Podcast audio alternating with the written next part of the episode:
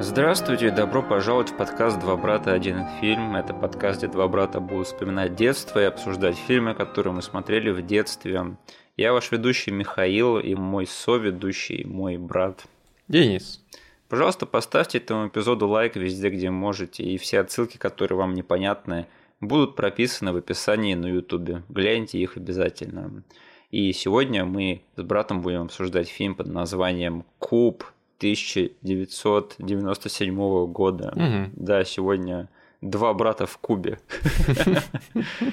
Это кино про э, толпу незнакомцев, э, пять или шесть человек всего, которые находят себя замкнутыми в странном квадратном помещении, откуда им придется выбраться. То есть они оказываются в какой-то странной гигантской конструкции в лабиринте, состоящем из множества бесконечных квадратных комнат. Угу. И им придется выбраться, потому что они не знают, как они тут оказались, и не знают, что происходит, никакого контекста. Все, что они знают, это что им надо отсюда поскорее выбираться, потому что нет да нет, э, но в каждой второй из этих комнат оказываются гребаные ловушки, смертельно опасные, которые готовы зацепить их за задницу. А, слушай, я помню, что а, изначально я был не очень высокого мнения об этом фильме в детстве. Да? Да, потому что я всегда видел, что его показывают по каналу ТВ-3. Угу. А это была своеобразная стигма в нашем детстве. Потому что если фильм показывали по ТВ-3 в те времена, то это ничего хорошего не означало. А ты помнишь, как в итоге этот фильм оказался у нас в коллекции? Я, кажется, даже знаю не то, что как он оказался, а свой первый просмотр, связанный с тем, как он оказался у нас в коллекции. Да, да, да. То есть этот фильм оказался у нас в коллекции с подачи чего? Журнала, Да. который называется «Мир фантастики». Да, именно так. То есть тот самый дорогой моему сердцу журнал, который э, держал меня в курсе событий э, мира кино до того, как это стало мейнстримом. Давай, человек-календарь, помнишь ли ты выпуск, точнее месяц и год этого выпуска? К своему стыду не помню. Кстати, жалко, что я сейчас в подготовке к этому эпизоду не пошел, не прочитал, э, что они там написали про этот куб, потому что они, когда прикладывали фильмы к своим дискам, они еще и писали довольно-таки развернутые статьи про них подробные.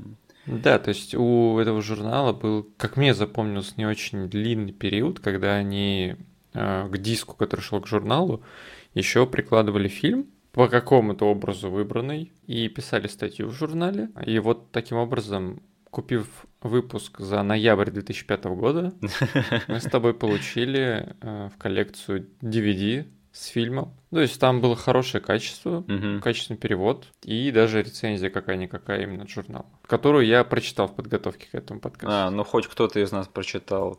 Ноябрь 2005 так Да. поздно. Это Мгм. странно. Мне казалось, я посмотрел этот фильм пораньше. А, слушай, а почему ты сказал, что этот период длился недолго? Мне кажется, просто я запомнил, что ну, сам журнал «Мир фантастики», он сам посуществовал не очень долго. Мгм. То есть я помню, их в один момент просто начались проблемы. Но вот именно фильмы, которые они прикладывали, я не помню, чтобы они прям очень... Не знаю, может, это какие-то воспоминания именно, которые потом видоизменились у меня. Просто я помню, что я видел, что они прикладывают фильмы уже э, намного позже, даже после того, как я перестал покупать и читать этот журнал. А, блин, может быть, Да. тогда окей. Возможно, мои воспоминания изменились просто из-за того, что там перестали появляться интересные фильмы мне. Типа того, то есть э, время от времени они выкладывали там какую-то фигню, но время от времени они прикладывали реально крутые культовые фантастические фильмы, как Куб и Донни Дарко. Я помню, Мгм, вот два да. самых важных фильма, которые оказались у нас в коллекции с подачи меры фантастики, это были как раз-таки вот эти вот. Ну и, кстати, к слову о плохих фильмах, которые они выкладывали туда. А, Они в этом выпуске спойлерят следующий фильм, который они выложат. Ну, то есть, э, понятное дело, все это субъективщина, но я тогда этот э, выпуск прям готов был пропустить из-за того, какой там фильм. Это была «Одиссея» с Армандо Санте. Господи, что? Ну, этот э, телефильм про Одиссею. Это, знаешь, вообще странно. Мне до сих пор интересна легальность того, чем они занимались, потому что это вроде бы как официальный журнал. Да. Они, по сути, занимались пиратством, да, у всех на виду. Я еще тогда задумался и думал, что в каком-то смысле, если они пытаются как-то легально договориться, то это диктует тот самый выбор фильмов, которые они потом выкладывают к себе. Поэтому он бывает временами немножечко странный. Я представляю себе того беднягу, которому время от времени приходилось продавать вот и писать огромные статьи про фильмы, которые, ну, откровенно были не очень в качестве, да. да. Это был, наверное, не очень благодарная работа. Но это было не так с фильмом Куб, потому что когда этот фильм попал к нам в коллекцию, и я помню, что я опять же посмотрел его по твоей рекомендации, ты меня тоже посадил уже после того, как ты посмотрел его сам а первый раз. Mm. И этот фильм просто взорвал мне мозг, когда я посмотрел его в том возрасте. То есть я такой, охренеть, я таких фильмов раньше не видел. Мне так запомнилась атмосфера этого фильма, то есть прям такая давящая и вся такая клаустрофобная. Угу. И больше всего, наверное, мне запомнилась тайна этого фильма. Это был один из первых фильмов в моей жизни, который зацепил меня именно своей тайной. То есть да. что-то такое было на уровне Лоста, наверное, но Лост это был все-таки сериал, да, а тут как бы вот был один этот фильм, и он оставлял тебя с огромным ворохом вопросов, но в то же время давал тебе что-то такое удовлетворительное в конце своего содержания. Угу. И да, для меня это был огромный-огромный такой влиятельный фильм, потому что, опять же, это были времена, когда я только начинал смотреть экспериментальное кино, и да, в те времена Куб для меня это был экспериментальным фильмом. Тогда как бы это были мои первые шажки в эту сторону. А, я помню, что ты мне примерно под таким соусом ты и преподнес этот фильм. Я помню, тебе тоже он нравился, да? Ну да, то есть я как какая-либо странная фигня попадалась мне, которая меня зацепить могла, я сразу угу. же шел типа и советовал ее тебе. Да. Несмотря на то, что тебе тогда сколько, 11 лет было? Uh, да, да. Я был уверен в том, что Миша оценит, и раз за разом ты меня не разочаровывал. Хорошо, что ты не сказал мне, что Куб это все в заправду снято, да? Как ты сделал с ведьмой из Блэр, и моя жизнь уже не была прежней после этого. Да. А что ты еще помнишь о фильме Куб? Какое впечатление он на тебя произвел? Ну, примерно как ты описал, я сейчас пытался просто поставить этот фильм по хронологии похожих фильмов, с которыми я впоследствии, в прошлом, типа, знакомился, которые вот, не знаю, как думаешь, уместно ли здесь употребить это выражение, типа тот самый космический ужас, да? Наверное, немножечко. Когда и герой, и ты вместе с ними э, ощущаешь на себе ужас чего-то просто запредельно больше, чем ты сам, чем твоя жизнь, чем все твое существование. Да. И как бы не можешь это никак понять. У тебя нет возможности просто своим мелким мозгом это все пропустить через себя. Вот в этом фильме, наверное, ну, я, наверное, смело скажу, что он был, наверное, первым у меня в жизни, что, который вот такие ощущения подарил. Э, понятное дело, тут нет какого-то слишком уж сильного заигрывания с этим. Знаешь, как потом уже принято было. Очень вычурно и очень uh, on the nose, как по-английски. Да, да, да. Вот, наверное, это был первый фильм, который затронул именно вот эти вот струны у меня в мозгу. И этим он понравился. То есть, не знаю, в первую очередь уникальность. Да. Я тогда не заметил все другие достоинства этого фильма, про которые мы, надеюсь, сейчас поговорим. Угу. Для меня действительно тогда было, что интересно, концепция фильма да. и то, что я на эмоциональном э, уровне ощутил, и все. Этого тогда уже мне хватило, чтобы бежать и советовать его всем. Да, это правильно. Ты сейчас весь сказал, что этот фильм это очень редкий экземпляр, который может напугать тебя прямо какой-то экзистенциальностью. То есть там вот что-то непонятное творится вокруг всего до чего персонажам не дотянуться. Угу. И ты это чувствуешь на себе, то есть на своей шкуре. И очень многие фильмы, которые пытаются заигрывать с э, космическим ужасом, они просто сваливаются в монстр-муви, да, к сожалению. Да, да, да. Есть... А этот фильм как раз-таки избегает вот всех этих штампов, потому что им пришлось так сделать, то есть у них э, не было денег ни на э, спецэффекты, да, ни на монстров, поэтому они решили напугать просто вот чем-то неизвестным. В конце примеров похуже всегда появляется какая-то либо большая бяка, либо просто группа каких-то существ, которые, ну, плюс-минус тебе объясняют, что происходит, происходило все это время, и уже никакого космического уровня ужаса нет. Для меня, на самом деле, вот еще какую важную роль Куб сыграл в детстве. Это что... Я не знаю, на самом деле, так ли это и не так, потому что ты сейчас немножечко перепутал мой таймлайн с датой выпуска этого журнала. Угу. Я уже сомневаюсь, какой фильм я посмотрел в первую очередь. Но мне кажется, что все-таки Куб, потому что я посмотрел Куб первее, чем первую пилу. Вот, точно. Да. И эти фильмы для меня навсегда будут связаны, потому что э, для меня вот эти два фильма это был первый большой прорыв в жанре герметичного триллера. Угу. И я помню, что это произошло именно в тот момент, когда фильмов этого жанра разводилось просто как грязь. Потому что «Пила» породила за собой целый франчайз, от которого я устал просто на втором же фильме. Да. И для меня, наверное, фильм, который тогда убил весь хайп по вот этому жанру. Это был фильм «Смертельный лабиринт», который я тоже посмотрел по каналу ТВ-3. «Смертельный лабиринт»? Да-да-да, это бедная версия «Пилы» и э, «Куба», да, то есть то, все то же самое, только без воображения, без креативности и просто дерьмовый. Хм. Да, там Деннис Хоппер еще снимался, очень плохой фильм. Подожди, смотрел ли я этот фильм? Э, возможно, смотрел. Я смотрел его внимательно, а ты, возможно, смотрел его просто мимоходом. А, это не тот фильм, где в конце, типа, чуваки получают сумку денег? Да, да, именно он. А я его еще в эру интернета потом смотрел. Я на ТВ-3 его ни разу осознанно, даже, наверное, и не пытался смотреть. Вот я помню, что э, Куб это фильм, который открыл во мне жажду э, поиска таких фильмов, а «Смертельный лабиринт» он прикончил ее, потому что я понял, что, ах да, это типа формула, и ее уже все знают, как делать, и в этом нет ничего интересного. Угу. И типа там вот все те же самые элементы, только замиксованные неправильные. Я понял, что типа, ну, все, ребят, я двинулся дальше. И когда уже выходили такие фильмы, как «Экзамен» и «Комната смерти», мне уже было плевать на этот жанр. Но э, самое смешное, что несколько лет спустя, отдохнув от всего этого, я как-то вернулся уже с э, заниженными ожиданиями. Мне было приятно на них посмотреть. Да, у меня примерно такая же была реакция, потому что, ну, ты был перенасыщен в, там, в определенные 3-4 года вот этими фильмами. Да. Когда пила просто штамповала фильм за фильмом, Угу. И все, что было связано с любой изоляцией группы людей в каком-то помещении, ты воспринимал да, как, господи, это да. очередная жвачка, которую я должен, типа, выплюнуть. Но действительно, по прошествии, не знаю, приличного времени, наверное, когда этот жанр уже потух, подумер, да. а, тот же, блин, ты вот вспомнил экзамен, я его тоже посмотрел, и из-за того, что в какое время я его посмотрел, я воспринял его очень хорошо. Да, да, то есть сейчас э, такие фильмы э, воспринимаются с ностальгией. Угу.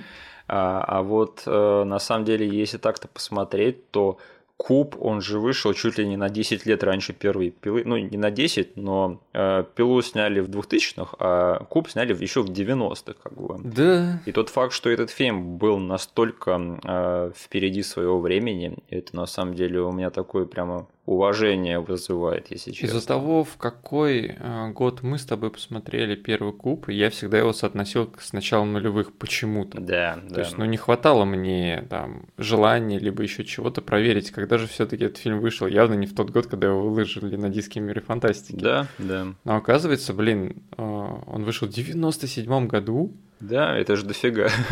И его продолжение, оказывается, они выходили аж через 5 и 6 лет после э, премьеры первой части. Самое время, да. То есть тогда точно всем еще было интересно, что же там находится за пределами этого куба. Молодцы, сориентировались. Угу. А, и еще, я думаю, я могу сравнить эм, свою историю с жанром герметичных триллеров с жанром э, псевдодокументальных хорроров, угу. потому что они, опять же, очень быстро себя изжили, но они Э, автоматически стали моими guilty pleasure, mm-hmm. то есть постыдными удовольствиями. Поэтому я смотрю сейчас даже дерьмовые, просто потому что этот жанр, он занимает определенное место в моем сердце. Ну и действительно, история равна такая же. То есть было дикое перенасыщение как на рынке, так и у нас с тобой просто по количеству просмотров, да, этих штук. Да когда это был дикий хайп по этому жанру, мы с тобой смотрели все, что угодно снятое на такое, в таком стиле. Угу. Сейчас же, ну, частота, наверное, не такая большая появление этих фильмов. Да, да. Но ты каждую эту штуку так не знаю, стороной обходишь и заглядываешься все равно нет, такой, блин, можешь посмотреть вот в память о тех былых временах, Мгм. смотришь и какое-то наслаждение все равно испытываешь. На самом деле, я тебе скажу, что псевдодокументальных хорроров все равно до сих пор до хрена А. делается. Они просто все ниже радаров. Они все ниже радаров и только для любителей совсем. А, И еще, наверное, Куб сыграл такую большую роль, что это был мой первый фильм, э, где группа персонажей, которые друг другу не нравятся, но которые оказываются вместе в какой-то фантастической критической ситуации. Мгм. И эта ситуация проверяет их на прочность и их человеческую натуру. То есть, кто из них станет козлом, Мгм. кто из них станет лидером, кто из них сойдет с ума. И типа вот эта вся тема. Э, Люди – это настоящие звери, да, нам надо сработаться вместе, а то мы умрем. Если мы не сработаемся, мы все погибнем. И вот этот вот архетип сюжетный, он э, очень быстро стал повторяться в фильмах, которые я стал смотреть, потому что я помню, что под эту гребенку попадали там и фильмы, например, «Мгла», да, и каждый второй фильм про зомби. Потом сериал «Ходячие мертвецы» совсем загнал для меня этот сюжет в землю. И я так-то понимаю, что, конечно, этот архетип существовал еще до Куба, потому что это еще было в, э, в фильмах Джорджа Ромеро, да, про зомби. А, И, но Куб я посмотрел первее всего этого, и да, это был первый фильм, где я прямо хотел, чтобы персонажи работали вместе нормально, а не так, как работают персонажи в этом фильме, чтобы типа они смогли друг с другом договориться, а не позволяли своим худшим чертам взять верх над самими собой. Мгм. Я не знаю, может быть, ты э, смотрел какие-то такие фильмы до Куба, но для меня это точно вот очень большой такой майлстоун был в детстве, что этот фильм прямо открыл мне глаза, что так тоже можно быть, и что такое э, много где тоже встречается. Да, довольно распространенный прием именно Да. по сюжетному построению. И, наверное, я с тобой соглашусь, что у меня это тоже. Ну, если не первый, то один из первых точно фильмов, который эту формулу для меня показал. Да. То есть, но это для меня вот уже по прошествии стольких лет, э, это все-таки видоизмененная формула, которая применяется даже не только в фильмах ужасов и триллерах, потому что как бы ты сделал сильный акцент на то, что типа группа людей, она поставлена в экстремальную ситуацию, Да. где типа у людей начинает э, как бы, ну, истинная натура проявляться. Да. И тут уже понятно, типа, кто будет работать в команде и кто будет работать на то, чтобы все свалили, а кто там станет единоличником и попробует использовать кого-то э, только ради себя. Да. То есть, что вначале как бы сложно разглядеть в некоторых персонажах. Но, не знаю, мне всегда в голову приходят просто какие-то разговорные фильмы из прошлого, где ты остаешься с персонажами там на длительный период, и через их всякие истории и э, диалоги узнаешь их немного с разных сторон каждого. То есть, ну, первое, что мне приходит в голову, это 12 раздневных мужчин. Ты с языка снял сейчас. да. Вот, потому что там тоже, ну, ситуация для них не экстремальная, да, Да, да. но да. все равно это люди заперты э, в помещении, из которого они не выйдут, пока не примут решение. Там вначале у нас есть персонажи, которым плевать, которые готовы прямо вот сейчас взять и там просто сказать, чел виновен или нет. Да. Но, блин, за полтора часа нахождения с ними в этом помещении ты действительно каждого персонажа переоткрываешь с какой-то стороны. И если вот к этой формуле добавить, что у них жизнь стоит на кону, Да. то получается вот все те примеры, которые ты озвучил. И единственный, кто хороший во всем этом, это Никита Михалков, потому что он святой. Э, Да, на самом деле, вот этот вот персонаж, который становится главным антагонистом в Кубе, да, это персонаж Квентина, да, это здоровенный темнокожий полицейский. Да. Он для меня стал просто таким, как, э, то ли стандартом, то ли э, тем персонажем, который у меня первый вспоминается, когда я вижу, что вот в фильме есть группа людей, и один из них становится козлом этой группы. Мгм. И типа я всегда как-то подсознательно, даже не проговаривая это, сразу вспоминаю, это типа будет Квентин этой группы. То есть настолько эта сюжетная линия и этот фильм для меня так э, въели этот архетип мне в подкорку, что как бы и это было для меня в новинку, что как бы это навсегда для меня вот останется именно вот таким а, как бы стандартом вот таких персонажей. Блин, раз уж мы начали обсуждать Квентина, Да. я хочу поделиться вот ты частенько шутишь, не шутишь, не знаю, насколько серьезен ты насчет этих теорий заговора, что в твоей жизни полно совпадений, связанных с фильмами и с нашим подкастом, да? Да-да-да. Так вот. Кажется, я знаю, к чему ты ведешь. Недавно э, наши старые друзья из Red Letter Media выпустили обзор на фильм «Малыш детектив», да? Да-да-да. И Джей там кинул фразу, что «О, это типа канадское производство». Да. И там дофига людей, которых я раньше видел просто в малоизвестных канадских фильмах. И я типа вижу чувака и, и говорю, о, это чел откуда-то, откуда он? А Он из там канадского фильма, он там в массовке раздесался. Вот, держим эту фразу в голове. А, и Мы смотрим а, по их рекомендации этот фильм. И потом мы смотрим на этой же неделе фильм «Куб», канадское производство. Да. И одну из главных ролей там исполняет вот этот вот э, чел э, Морис Дин Винт. Да-да-да. Квентин, канадский актер, очень ниже радаров чувак, который, блин, снимался в «Малыше детективе».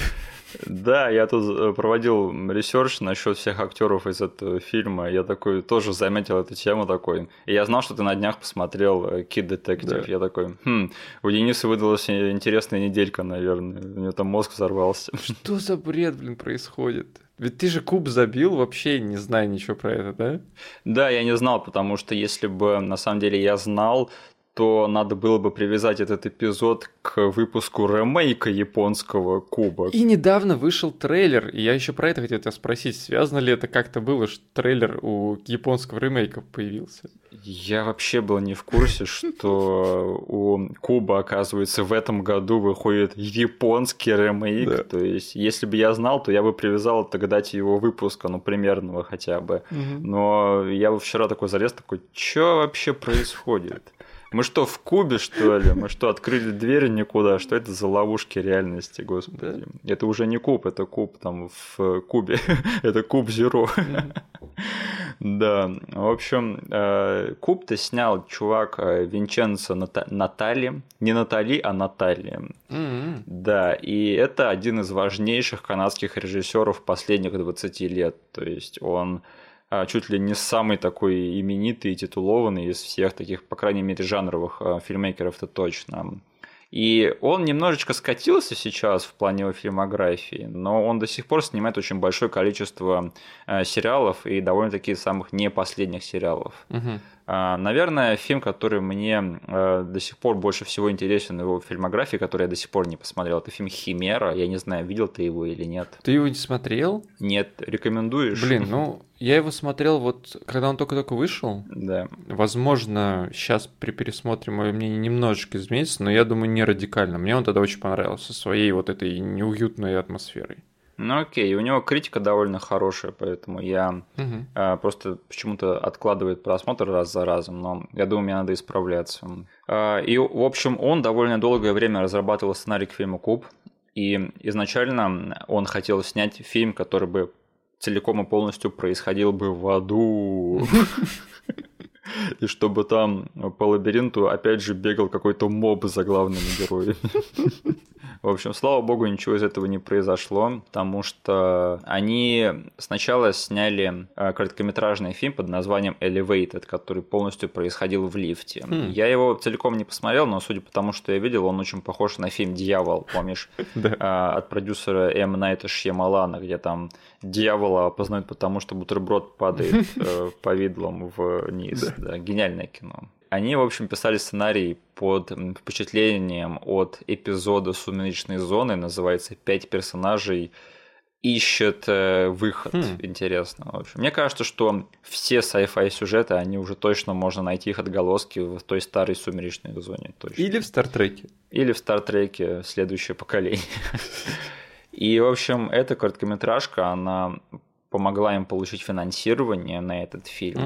Э, Небольшое финансирование, но какое-то финансирование они получили. И слушай, фильм Куб это же фильм про огромный лабиринт из многих-многих комнат разных, да. Да. Ты прикинь, сколько им пришлось строить этих комнат, да, как там их много было. Какие они молодцы, за такие маленькие деньги построили целый лабиринт, да, это же так все работало. Именно так, да. На самом деле, конечно же, там был всего один куб, то есть одна квадратная комната, и они просто подсвечивали ее разным цветом. То есть э, там, если э, надо было забраться в красную комнату по сюжету, они подсвечивали комнату красным, если в белую белым. Но э, сама площадка, она была всего лишь одна. Да. И они сняли таким образом этот фильм довольно быстро, всего за 20 дней. И слушай, я хочу сказать, что это до сих пор, наверное, одно из самых гениальных решений для низкобюджетных картин, да, то есть некоторые фильмы там, чтобы сэкономить деньги, там в номере отеля делают, или которые а, на улице все происходят, угу. или там в магазине каком-нибудь. В лесу. В лесу, в лесу очень популярно, да. А, а вот тут они прямо, не знаю, как-то выпендрились, что ли. И типа у нас будет э, крутая съемочная площадка, она будет одна, но мы ее используем очень по-умному и так, чтобы еще сюжет развить круто. И мне кажется, что это до сих пор вот куб в плане сюжета, это именно э, тот высокий концепт, о котором мечтает каждый ученик киношколы до сих пор. Я, блин, очень плохо сейчас припоминаю, какой именно вы это был выпуск, но где-то то ли я, то ли ты проговорили такую фразу, что порой ограничения, которые накладываются по ходу съемки фильма, да, угу. они могут случаться в различных департаментах производства фильма, но порой они э, включают у создателей фильма какую-то вот эту вот нотку изобретательности, да. И рождается что-то супер интересное, что потом обсуждают многие-многие годы после выпуска этого фильма. И Куб это один из главных примеров вот такого мышления. Это, блин, один из тех примеров, в котором все сошлось. То есть да. у них было ограничение, и они еще из этого ограничения, они его как козырь выставили. Да, да.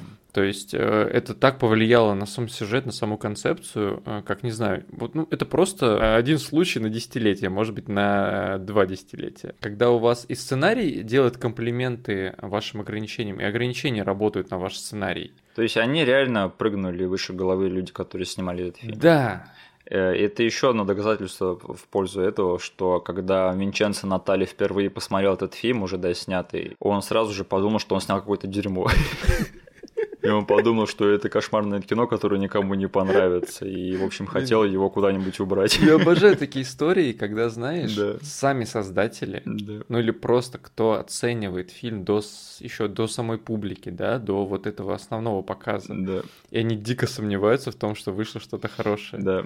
То есть мне очень э, нравятся такие истории слушать. Почему? Потому что как бы это немножечко оптимизма добавляет, да. что как бы несмотря на то, с чем мы там в жизни сталкиваемся, нельзя как бы опускать руки, потому что ты там со своей колокольни, ты произведя этот фильм 20 дней, типа сидя в этом кубе с этими ребятами, которые в одной и той же одежде тусили, да? Да, да, да. Вот, понятное дело, ты на это смотришь уже своим багажом, но когда публика а, посмотрел этот фильм критики. То есть, потому что я видел оценки, и этот фильм очень хорошо был принят, и на фестивалях его хорошо приняли. Да. То есть, как бы не нужно никогда опускать руки, всегда как бы пофигу, давайте покажем не только там себе и своим родным. Я просто слушал вот подкаст Мика Гарриса, где у него в гостях был Винченцо Наталья. Mm-hmm. Он там довольно-таки ярко расписывал, как он сомневался в успехе фильма Купы, что когда он первый раз посмотрел, он подумал, что снял полнейшее дерьмо. И опять же, только благодаря тому, что фестивали подхватили этот фильм очень сильно, и прямо он разошелся по всему миру и стал культовым вот по щелчку пальца просто. Угу. То есть это было сюрпризом даже для самого создателя, режиссера, сценариста этого фильма. А этот фильм обеспечил его карьерой на много-много лет, вот до сих пор даже. Так что да. А, и к нему сняли два сиквела, которые один лучше другого. Подожди, ты как человек, который что-то из сиквелов смотрел, да? Я смотрел Куб э, второй, я не помню, как он называется. Я помню, что третий куб это Куб Зеро, а второй куб он называется Гиперкуб. Гиперкуб. Вот, да. Это один из худших фильмов, что я в своей жизни смотрел. Это настолько, э, настолько плохое кино, просто это все то, чем мог бы быть первый куб в менее талантливых руках, то есть полной катастрофой. А, это очень очень плохое кино. И да, я, оказывается, узнал, что не только японцы работали над ремейком этого фильма, потому что Lionsgate уже несколько лет грозятся перед запуском куба. А, ну, наверное, да. Он будет дорогим, скорее всего, но вряд ли у них там будет что-то такое же изобретательное, как первый фильм. Но Куб Зеро ты не смотрел. Нет, я только знаю чем именно он руинит первый куб, и все. А, вот ты это знаешь, окей. Потому что у меня в семье есть специалист по всей этой франшизе, по этой мультивселенной. Да. То есть э, человек, у которого вся трилогия была фильмами из детства, и э, типа меня просветили по части мифологии этого мира. И, господи, лучше бы этой мифологии не было, и лучше бы она ограничилась первым фильмом. Да, потому что я помню, что мне всегда было любопытно, что там за два сиквела у Куба, хоть я знал, что они не очень но когда я посмотрел первый сиквел, я понял, что нет, в это лучше не углубляться, потому что эти люди ведут этот франчайз явно не туда, куда мне бы хотелось. Я хочу поговорить о том, что иногда фильм представляет собой загадку без решения, и этим он хорош. Да, и делает это правильно. Это вот чувство, которое у тебя в конце, когда ты видишь белый свет и титры, да. А, оно довольно уникальное. Но также я знаю очень много людей. Если мы зайдем на кинопоиск и начнем читать отзывы к этому фильму, отрицательные, да. то все эти люди будут э, ставить э, негативные оценки из-за того, что в фильме ничего не объяснили, ничего не понятно. И это хорошо. Фильмы должны быть, они должны вызывать споры, вот что я хочу сказать. Да. Я оценил и, не знаю, прям вот очень приятное послевкусие было у фильма даже в этот просмотр, хотя я знал, что мне не ответят на мои вопросы, да, угу. но все равно его пересматривать очень приятно и ощущать вот эту вот ну и пофиг, типа, да, я вместе с этими героями просто какая-то мелкая букашка в мире этого здоровенного куба, да? Да. Который, типа, скорее всего, негде незаметно поместить в наши, на нашей планете, да? Да, да, да. То есть и пофигу, не надо мне это объяснять, пожалуйста, не рассказывайте мне про персонажей, как... Ну, то есть они через куб Зеро, как они подвели вот этого умственно персонажа в этот куб и рассказали, что оказывается там есть люди, стоящие за этими стенами. То есть э, давай немножечко замедлимся и да. расскажем поподробнее. Значит, в фильме Куб там есть один персонаж, который умственно отсталый, угу. да, но который гений математики. Да, то есть у нас есть сначала один э, персонаж, про который нам рассказывают, что он будет рулить математикой в этом фильме. Да. И есть типа шальная карта, вот этот умственно отсталый э, парень, который просто шатается мертвым грузом за нашими героями, но в конце они наконец-таки понимают, что его можно использовать, потому что у него есть скрытые способности по части определять определения числа множителей у больших чисел. Да. Кажется так. Что-то такое.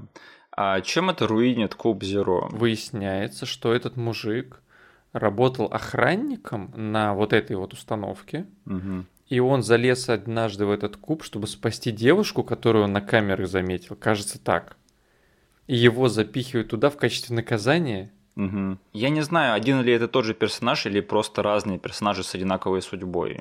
Но там э, в Кубе Зеро один чувак выбирается из куба, вот все, что важно, угу. и его все равно хватает и делает ему лоботомию, и он становится таким же, как э, чувак из этого фильма. Точно, ему лоботомию делают, да-да-да. И типа это намекает на то, что Казан, вот этот умственно отсталый из первого куба, Э, он тоже, скорее всего, уже выбирался из куба, ему сделал лоботомию, и сейчас он опять выберется, и его сейчас опять же кинут в куб. Угу. Ну, вот Настя давно не пересматривала, но она мне сказала, типа, она уверена была в том, что тот парень, которому сделал лоботомию в третьем фильме, это парень из первого фильма. Ну, я просто читал, у них разные фамилии, мне кажется, что это разные персонажи все таки Я не буду ничего утверждать, я даже не смотрел Куб Зеро. Okay. Но я к чему веду, что я отказываюсь признавать это каноном, как и второй Куб. Я я хочу, чтобы вот первый куб был сам по себе. Потому что, опять же, главная фишка этого фильма это как раз-таки его тайна. Потому что без нее, э, ну, вот я сейчас уже говорю о своих впечатлениях в этот пересмотр, да. Э, это, черт возьми, и правда фильм с ТВ-3, mm-hmm. только, ну, не в самом плохом смысле, не в самом стыдном смысле. То есть, этот фильм для меня не сохранился, но не в таком смысле, что я теперь его как-то ненавижу или стыжусь. Типа, я просто на него смотрю сейчас с какими-то зрелыми такими свежими глазами, да, то есть и понимаю, угу. что это не тот фильм, который я смотрел в детстве, то есть. Угу. И это нормально. Многие фильмы для меня не сохранились с тех пор. Но в этом фильме, как бы он хоть и не такой крутой, как я его помню, но в нем все равно есть несколько вещей, которые все равно заставляют меня его уважать. Примерно то же самое, что у тебя, но, наверное, где-то поменьше, где-то побольше, именно по восприятию. Потому что действительно в детстве я его воспринял как что-то прям, не знаю, очень шедевральное, угу. филигранно выверенное и, не знаю, очень такое фундаментальное, да? Да, а сейчас я вижу, как все это немножечко шатко было выстроено. Немножечко, да. то есть э, я все еще в этот пересмотр я избавился от вот этого, снял розовые очки, это уже не какой-то там потрясающий, не знаю, потрясающее монументальное произведение. Да. Но, а, с другой стороны, я что заметил? что концепция есть у нас. Типа, у нас будут кубические помещения за кубическими помещениями. И набор персонажей плюс-минус один и тот же, да? Да. Кто-то там будет выбывать, кто-то в один момент э, к ним добавится. Но у тебя вот из этих слагаемых тебе нужно, блин, полтора часа наснимать. Хм. И здесь на самом деле проверяется твое умение режиссера. Да. И что я оценил, это стандартный, конечно, это все как по учебнику сделано, но так редко встречающиеся в наши дни приемы. То есть э, где-то кадр очень нестандартно поставлен. То есть это не просто камера, которая на уровне актеров и снимает их просто в этом помещении, что если посмотреть на скриншоты Куба 2, мы это и увидим. Там еще все белое. Все белое, и типа камера снята, вот как будто бы еще один персонаж стоит. Никаких интересных ракурсов, никаких приемов. Здесь все это есть. То есть каждый, каждая сцена, которая немного эмоционально окрашена в одну или другую сторону, то есть где-то у нас происходит, э, что гневный персонаж злиться на кого-то, да, где-то у нас загадка решается, где-то нам нужно показать, что они устали. То есть комбинация визуала, ракурсов и музыки, Да. она здесь сделана по учебнику очень компетентно. И в рамках такого вот, не знаю, ограничения пространства, я понимаю, что это был единственным способом этому фильму не затеряться. Да, да, да. То есть, если бы фильм вышел в том виде, в котором вышел Куб 2, я думаю, он бы не был таким культовым. Потому что квадратная комната, да, сколько ты там можешь интересных планов выстроить. Да, но здесь вот именно Винченцо Наталья, у него получилось, не знаю, все эти приемы, которые он в режиссерской школе как бы учил, Да. у него получилось это все использовать в нужных моментах. И именно, именно это я оценил. Да, это уже не какой-то там супер шедевр, который я в детстве видел, но это все еще очень крепкий фильм. Да, я с тобой во многом согласен, но также я скажу, что я намного больше уважения испытываю к этому фильму на уровне сценария все-таки. Это тоже, кстати, ну, мы уже с тобой говорили про то, что концепция плюс э, бюджет плюс декорации, здесь, не знаю, вот это просто святая троица этого фильма, да, Да, да. да. они какой-то вот просто танец сыграли в один момент и родили вот эту вот молнию в бутылке. Да, да, да. Сценарий действительно, ну, тоже у тебя всегда, если есть ограничения по помещению персонажам, если ты отстойно прописал персонажей и их взаимодействие, и их путь по этому фильму, Мгм. если у них нет ни арки, нифига нету, ни изменения, то как бы и фильм у тебя не получится. Здесь это все на месте. Тут у целых двоих персонажей есть свои арки.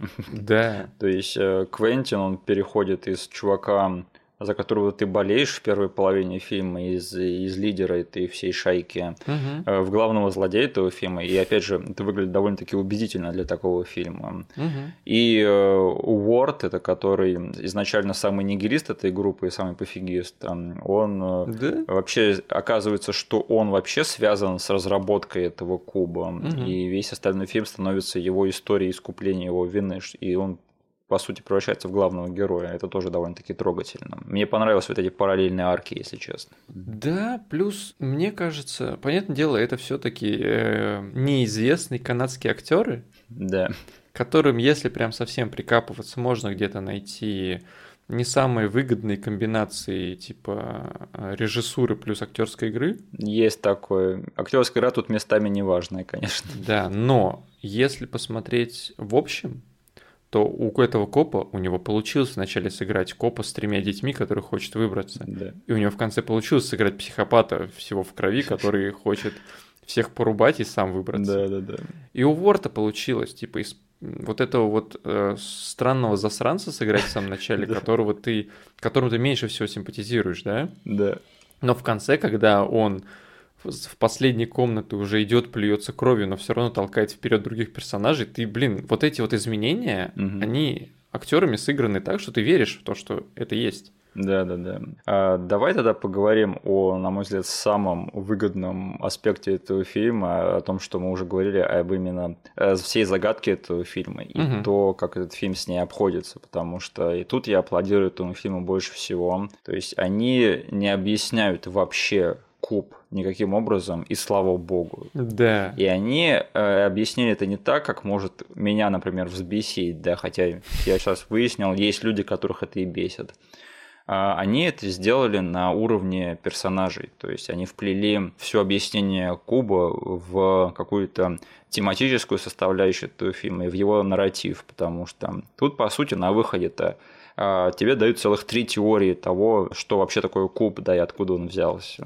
Угу. Кто-то сказал, что это злодеи какие-то построили, кто-то говорит, что это пришельцы, да, и кто-то думает, что это вообще как бы все бессмысленно. Да. И это на самом деле гениально сделано, потому что это все идет от персонажей, и это опять же говорит о том, а, кто такие эти персонажи, потому что в злодеев верит коп, Квентин, да. да. В пришельцев верит эта поехавшая дамочка-врач, да, которая вот явно из тех, кто верит в плоскую землю, да, и в теории заговора.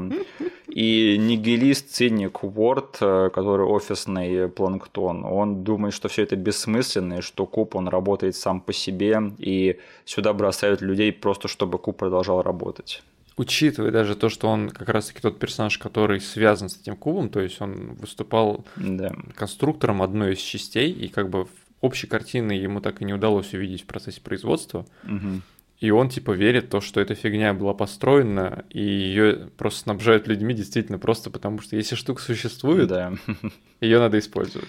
И это, на самом деле, в чем мне нравится, это что тут прослеживается какой-то такой социополитический комментарий да, насчет того, э, кто вообще во что верит в обществе, и для кого какие есть э, ценности и стандарты. Угу. И это, на самом деле, актуально до сих пор в каком-то смысле. Да. И я думаю, что этот аспект для меня сохранился лучше всего, я опять же повторяюсь, потому что вот, кстати, еще интересный момент, это что э, в конце фильма этот персонаж Казан, он выходит в белый свет такой весь, да, и фильм заканчивается, угу. потому что он выбрался из Кубы единственный. Они сняли то, куда он выходит. А, да? Там был один дополнительный кадр, который показывал, куда он в итоге вышел и э, Винченцо Натали э, первым же делом убрал это на монтаже.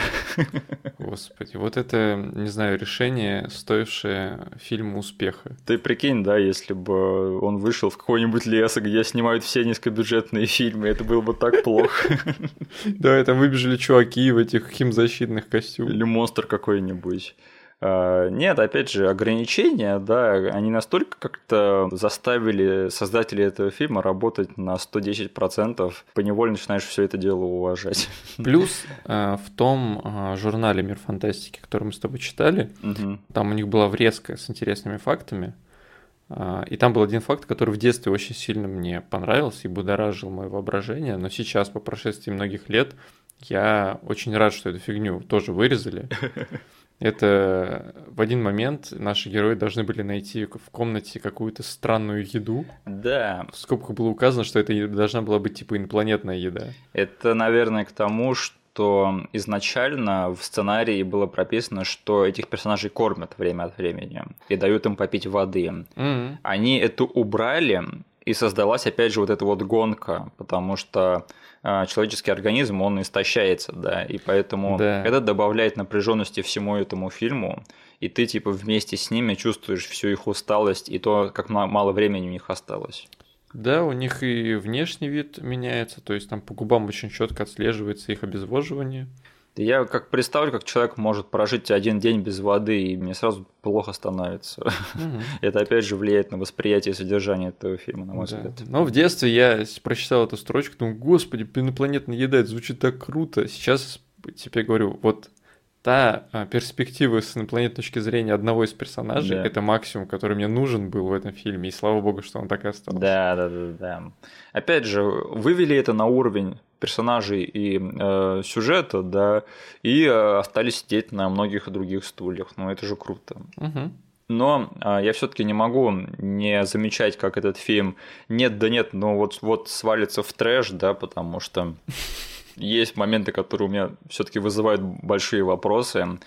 И я уже сказал, что актерская игра местами, ну, понятно, какая. Да. А, Но, наверное, вот два момента я бы хотел все-таки покритиковать. Это, во-первых, смотри, значит, э, первую половину фильма они вычисляют комнаты с ловушками одним методом, да. Мгм. А, то есть там у них есть э, девушка, которая рубит в математике, и до нее доходит, что комнаты без э, ловушек, они помечены какими-то видами чисел. Prime numbers, я не знаю, как это переводится. Это простые числа. Простые числа.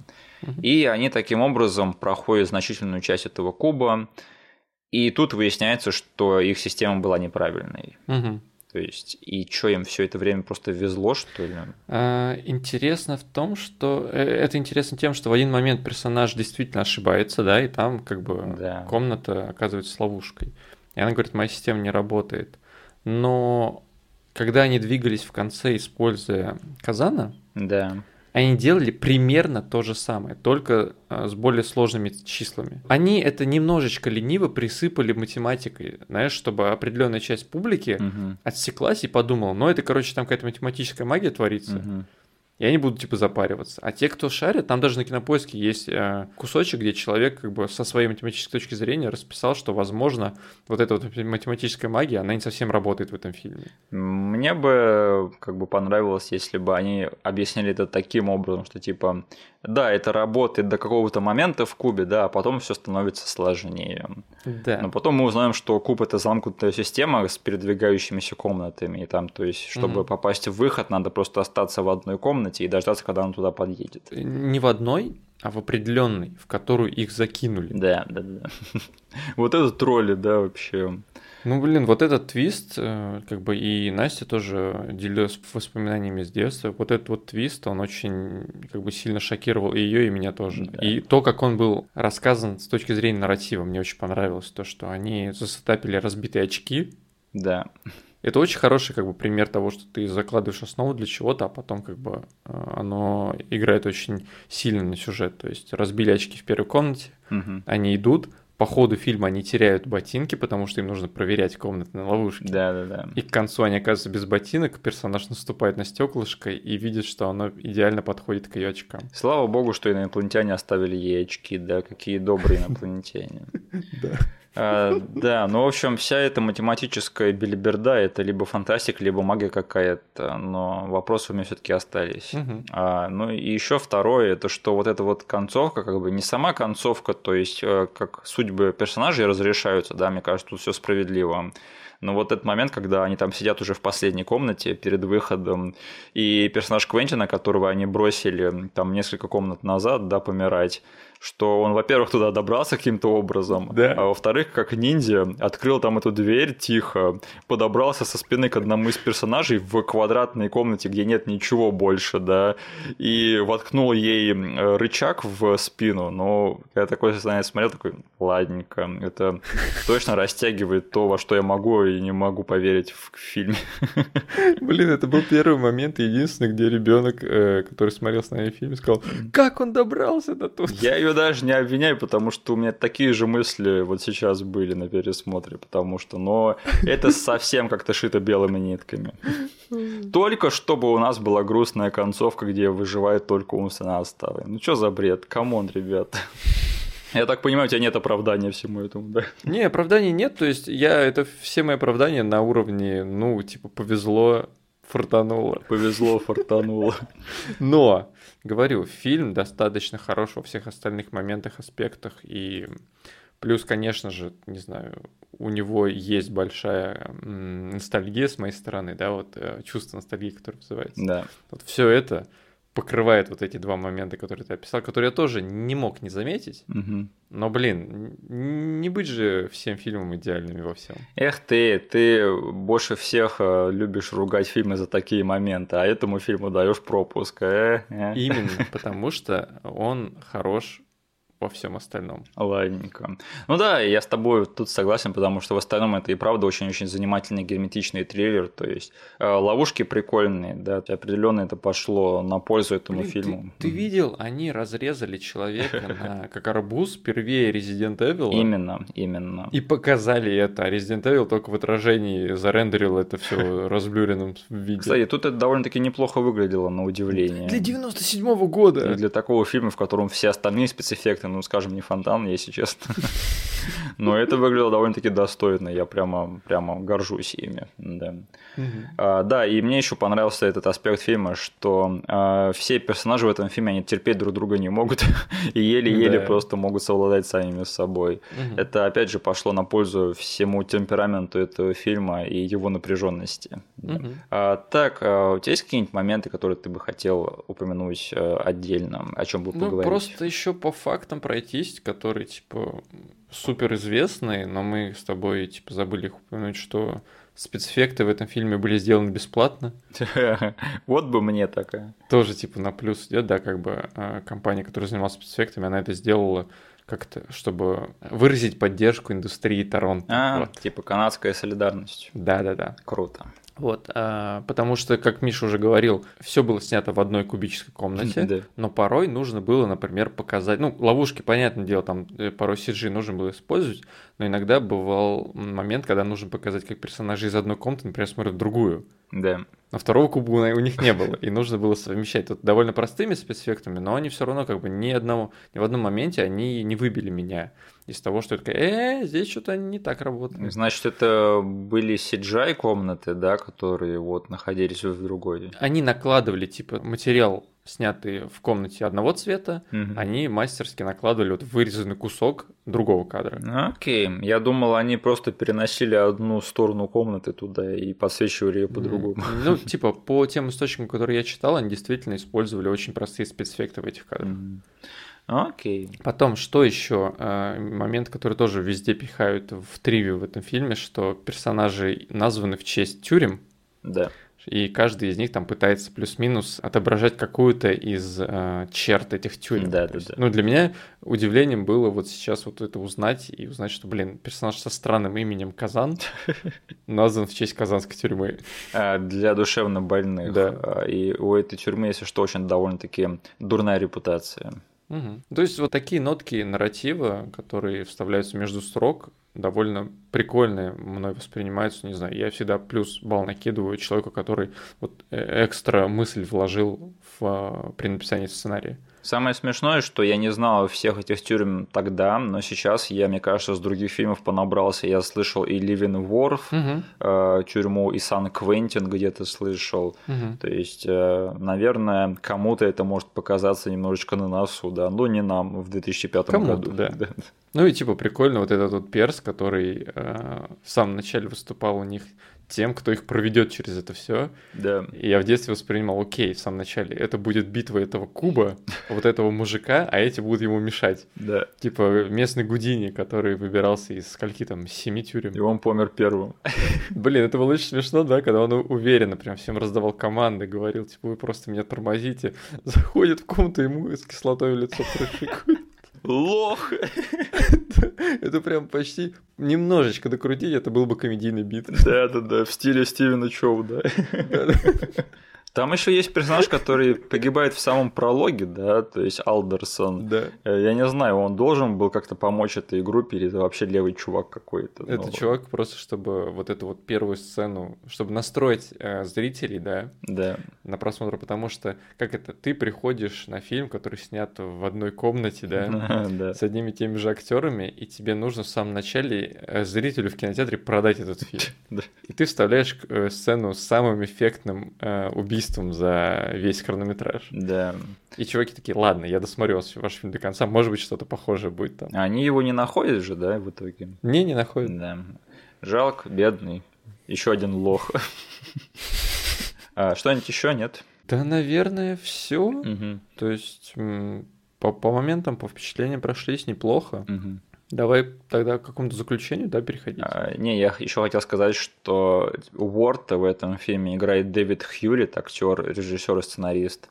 А, и смотри, если Винченцо Натали это канадский Джеймс Ван, да, то Дэвид Хьюлит это его Ли Уэннелл, потому что mm-hmm. он стал его потом со-сценаристом на паре других проектов. Опять же, играл в его других фильмах, mm. и этот чувак тоже потом сам стал режиссером. Прикольно. Да, и он до сих пор мелькает то тут, то там, то есть он мелькал в форме воды и будет в новом фильме Гильермо Дель Торо, то есть он где-то там вот э, куролесит.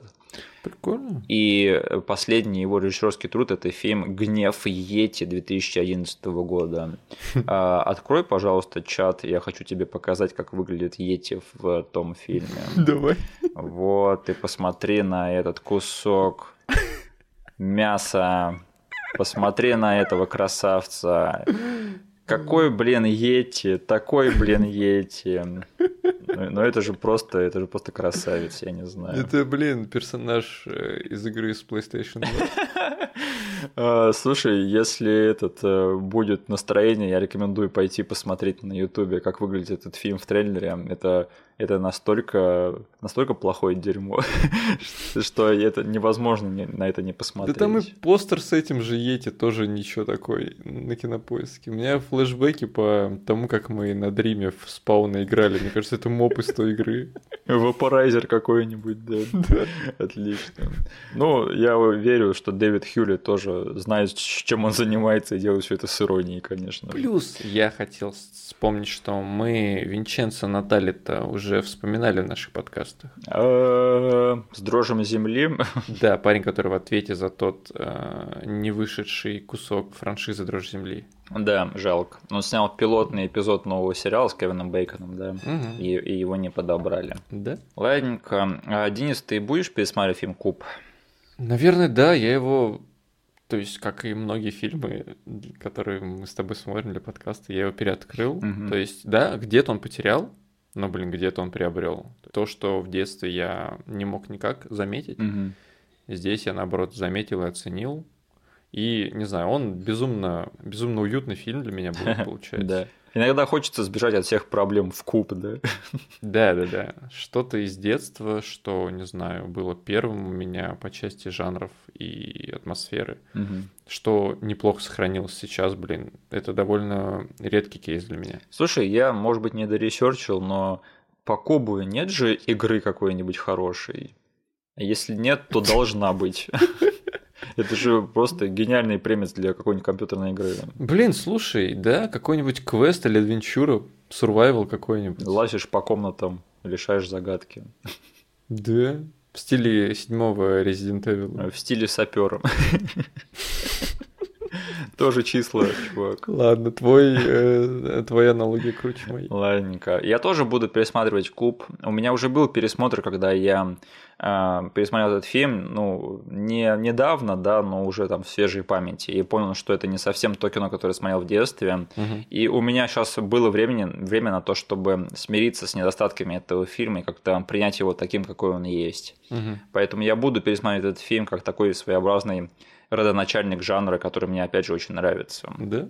Который, кстати, не знаю, вот сейчас вот осознавая, что он вышел в 97 году, это немножечко веса ему добавили. Да, да. И еще я бы хотел порекомендовать всем э, третий фильм Винченца Натали, который называется «Пустота» или «Nothing» 2003 года. Хм. А, там снимается Дэвид Хьюлит, который сыграл Уорта в Кубе. И еще вторую роль там играет... Господи, как же его зовут? Эндрю Андерсон или как-то так, а, который играет Казана в Кубе. То есть вот эти двое чуваков. Эндрю Миллер. Эндрю Миллер, спасибо. Вот. Угу. Они там играют э, двух главных героев. И эта комедия, в отличие от Куба, хм. она в чем-то тематически похожа на Куб. И по тому, как она сделана, это очень низкобюджетный фильм. И, на мой взгляд, это лучший фильм Винченца Натали до сих пор. Да. Я очень люблю этот фильм. Прикольно, блин. Почему ты мне про, про него ничего не говорил? А, возможно, я тебе говорил, возможно, ты просто забыл. Но это очень клевый фильм, рекомендую всем. Очень смешная сюрреалистическая комедия. Блин, окей. Так, тогда переходим к финальной части нашего подкаста. Угу. Во-первых, нам тут сказали, что Атлантида это не аватар, а звездные врата. И я, как человек, который до сих пор не смотрел Звездные врата, скажу, что да, наверное, вы правы. Мне тут подсказали, что у Звездных врат один сезон назывался Звездные врата Атлантиды, поэтому, возможно, из-за этого. А, lol.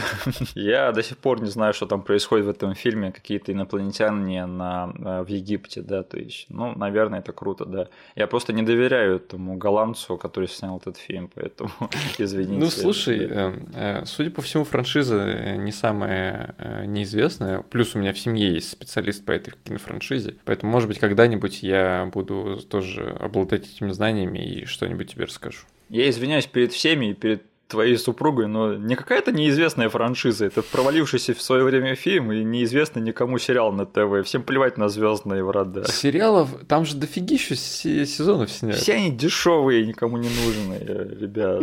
Отпустите уже звездные врата. Let it go. А, да, еще нам порекомендовали делать лайвстримы нашего подкаста, чтобы развить популярность, да, чтобы стать более успешными. Во-первых, я думаю, чтобы развить наш канал, нам надо обсуждать новости политики, да, сразу с другими каналами и быть максимально циничными. И как бы все это нам с тобой не сильно интересно, да. Я так скажу. Как только мы с тобой захотим развить наш YouTube канал, да. мы, возможно, начнем этим заниматься. Другой вопрос, когда и захотим ли мы развивать наш канал на YouTube? Хороший ответ, да. да. И лайвстрим подкаста, это, конечно, может быть интересно, но мне кажется, что это надо устраивать по каким-то особым случаям. Да, я типа сам э, слушаю и смотрю некоторых ребят, которые сначала записывают в лайве немножечко монтажа и выкладывают на YouTube там через несколько часов. Да. Типа, да, я знаю, такая штука существует, и да, это довольно неплохой действительно способ развития контент-мейкеров. Угу. Но когда мы захотим стать одними из них, это действительно неплохой совет для нас будет. Когда? Вопрос уже другой. Когда мы с тобой научимся разговаривать, вот тогда. Да, точно. А, а то, то, что вы сейчас слышите, это все переозвучка уже в постфактум. Да. Ладненько, а на следующей неделе мы проведем подкаст тихо, как рыбки. Блин, я все думал, какая у тебя будет подводка к этой штуке. Мне кажется, может быть только это, да. Я обожаю быть вместе со зрителями, они как бы немножечко на другой волне, да? Да. Когда прям в самом конце подкаста это слышат. А я человек, который знает, что мы будем смотреть, да. но не знает твоей подводки. И это для меня на каком-то другом уровне всегда работает, и, блин, ты не перестаешь меня удивлять. Э, я рад, что ты угадал и узнал, к чему это сейчас было. А, ладненько, спасибо, что нас послушали. А, все отсылки будут прописаны в описании к этому эпизоду на YouTube. Поставьте, пожалуйста, нам лайк, и услышимся на следующей неделе. До свидания. Всем пока.